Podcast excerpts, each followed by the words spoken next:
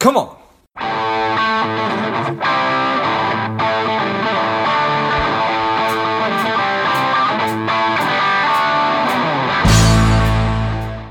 Hello, dear listener.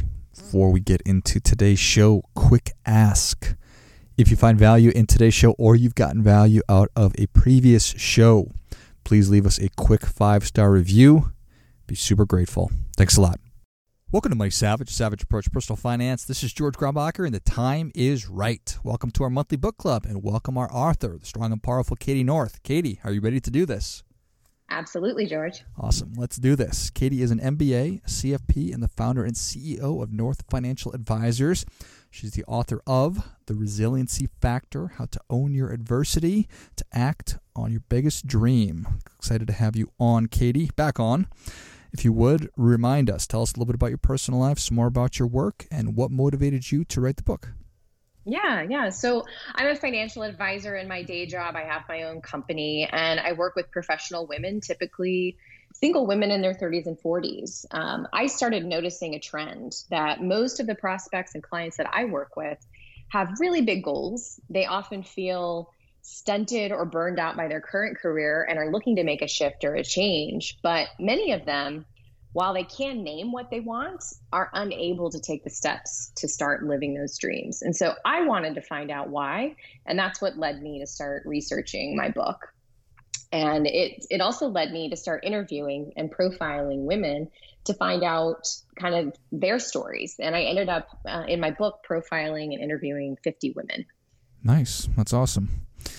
So, when somebody picks it up, what are you hoping that people are going to get out of reading it? Well, my hope is that in reading this book, you're going to discover that reaching your dreams is not about, first of all, getting another rung on the career ladder. Oftentimes, it's not about working harder. It's not about finding another life or productivity hack. Um, I hope to actually instill a passion and an excitement for people to focus on their inner journey instead because what I found in my research is that basically this outer journey that we're all on is is not typically the path that gets us there. We actually have to go back and do some inner work. And so ultimately I want people to see this book as a tool to help you launch your biggest dreams by figuring out what that inner journey looks like. Yeah, well, I certainly appreciate that. Um, you know, it, it, it's always interesting what it is that that I'm focused on at a particular time, and then that will come out in different podcast um, or different writing that I'm doing. Is this something that that you've been doing as well?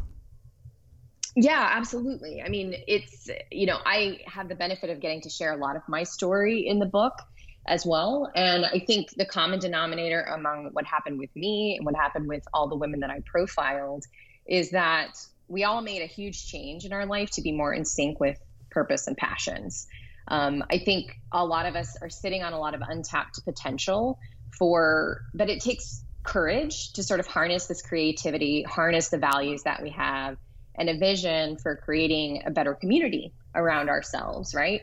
Um, and oftentimes that we don't get there until we go through kind of like a fire. Um, in my case, there was a period of burnout prior to making the big change. Um, I had to stop the spinning. I, you know, I had to stop. I had to stop going through to to this um, never-ending cycle of like needing to achieve, needing to be doing something all the time. Um, most of the women that I worked with required a complete break or sabbatical from work to get their mindset right. And some of them spoke openly about all the work they'd done, like in therapy, um, you know, self care, to trying to discover how adversities they experienced themselves or their families had experienced were impacting them and creating limiting beliefs for them today. Yeah, I think that there's a lot of really important stuff there. Um, this idea that in order to really live the life that you want and do the kind of work that you're interested in doing, it requires you pulling back, maybe even stopping uh, doing what it is you're doing, taking a little bit of time off. And um, so I certainly appreciate that just in terms of I always like to ask people if there's certain habits that that you're trying to break or helping to break. And you know you you said that you burned out and I think that we've all experienced a little bit above uh, of that of the of of your personal story and then the the the 50 additional women that you spoke with. Are there certain habits or through lines in addition to what you were just talking about that you'd really like to to to help break? Yeah, I mean, our society, no doubt, has an obsession with overwork.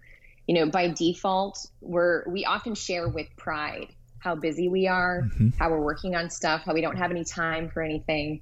Um, in my research, I came across a really interesting paper by the Meredith Corporation that came out last year about the subject of burnout. And when asked about how stress and anxiety have contributed to trouble with planning, with making decisions, or even with sleep, 48% of the women who worked on this survey said that burnout had contributed so bad um, to their to their sleep habits that they're unable to sleep and it's keeping them up at night. 35% of those women said they had trouble concentrating. So this is huge, and in, in addition to other research that I found by Deloitte and others, that up to 80% of the workforce today is is experiencing or has experienced burnout.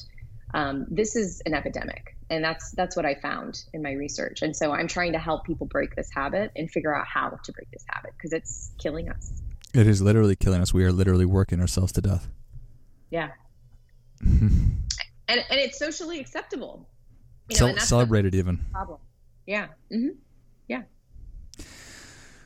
So okay, well, I, I, I, I commend you that this is this is a, a, a big undertaking. How, how how long did it take you to really when when when you got the idea to to start writing this book and then to complete? I mean, just the simple fact of finding 50 people to talk to and then actually complete the interviews and compile everything. What how how how long are we talking? Yeah, so I mean, the goal for me to write a book has been on my agenda and my list for a very long time, but I actually had to struggle through a lot of my own limiting beliefs around what how I could do this and when and what and all that kind of stuff. So this has been like a several year journey for me to even get to this point where I put pen to paper. Um, but once I was able to get over some of those limiting beliefs, I actually found a really great um, outlet to get some help, which is an author cohort that I belong to. And so we've been meeting weekly since January to help keep each other on task, to you know think about you know best practices for chapter development and reaching out to people and interviews and all that sort of thing. So I would say once I got my ducks in a row and found the help that I needed and the support that I needed, I was able to get in flow with this. And I've been working since January to get my manuscript completed, and I turned it into my publisher in June. Well, that's awesome. Congratulations. Yeah. And I can see immense value in in that author cohort, just a group of people who are meeting consistently and saying, "Hey, Cady, did did you get what you said you were going to get done done?" yeah. You're like, "No, I didn't." Come on. Which I'm I'm I'm I'm sure you always did, but all right. So I appreciate um I, I appreciate and also I I think that I understand what you were just talking about about how we are working ourselves to death and and so important that we need to to address that personally. And I'm sure that the stories that that the people that you talk with shared are going to be really really helpful for people. Are there a couple of habits that that now that you're hopefully coming out on the other end of this and a lot of the people you spoke to are coming out on the other end that you would say hey here's some really healthy habits that that that that people have been developing yeah, yeah. So instead of feeding imposter syndrome and work obsessiveness, I advocate for addressing the root causes of these behaviors. So we all have limiting beliefs inside of us, and we're all not focusing on our own self care. And I'm not talking about weekly trips to the spa or massages when I talk about self care, right? I'm talking about this inner these inner journey concepts and something as simple as having a standard bedtime and a standard wake up time you know your your eating habits um, knowing and being able to recognize when maybe we are a little we've done a little too much we've overcommitted and knowing and being able to recognize and say well maybe i need to take a step back from that. Um, but i also talk a lot about you know affirmations that we can use to help address some of these limiting beliefs. Um, they've been extremely instrumental for me and i often even send myself a weekly wins email so that i can keep my brain in a place of remembering the positive things that are happening in my life so that I, I don't have that tendency to go towards the negative, which we all do. Um, you know, I talk about meditation. I talk about, you know, unlearning a lot of the coping mechanisms that we all have um, for for dealing with this. And I think the number one way that we cope with, you know, unrecovered stuff that's happened to us in our life is by trying to work ourselves through it. And so, um, you know, I have a whole chapter devoted to how we unlearn some of these behaviors. Well, I appreciate that as, as, as well. Those are all things that uh, I've personally experienced the value of over the past several years. And so I think that those are excellent. And the more that we can make them part of our everyday life, and you know, it kind of sounds simple. This idea of having going to bed at the same time, waking up around the same time, but it's not simple at all. Uh, but if you're able to do that, I think it, it, can have a profound impact. So I appreciate all those things. As you're going through this this this this long process, is there anything that you said, you know what, I don't want to do? I don't want to write a book like this. Well, being a personal finance person and and doing you know financial advising all day long, um, most people ask me when I tell them I wrote a book, "Oh, did you write a personal finance book?" And you know, honestly, I didn't want to go that route simply because I feel like it's a very crowded kind of environment. But also, I mean, yes, I'm passionate about personal finances, but I think I've become a bit more passionate about sharing at least these sort of techniques and the stuff that I've learned over the course of time. And I found that you can't have one without the other, right? I'm I'm going to be limited in the success I can have with clients on their personal finances when they are burning themselves out and still, you know, doing a, a job that they hate and frustrated all the time, right? So if we can address some of these things with my clients and I can get them living their best life and I can get them, you know, having the, the ideal life for themselves, then the personal finance stuff is going to fall into place. Like we're going to work on that stuff. Absolutely. So it's very related, but you know, it's not, it's not sort of the, the silver bullet, like getting the personal finance piece is not the silver bullet to me. And so that's why I wanted to write the book that I did. Well, I certainly appreciate that. And I, I think you're right. You know, if you can't, if you don't have a really strong foundation of every aspect of your life, then it doesn't matter if you create the best budget and financial plan in the world because it's just, it's not going to be sustainable. So, right, exactly. You got to do the work, Cady. Get in there. Yeah. R- roll up your sleeves. um, well, I know that uh, that it's certainly a, a, a process. But you, you, you submitted the manuscript. You said does does that mean that you're going to be going back and forth and, and, and editing and, and making changes for a little while, or is is is this the finished product?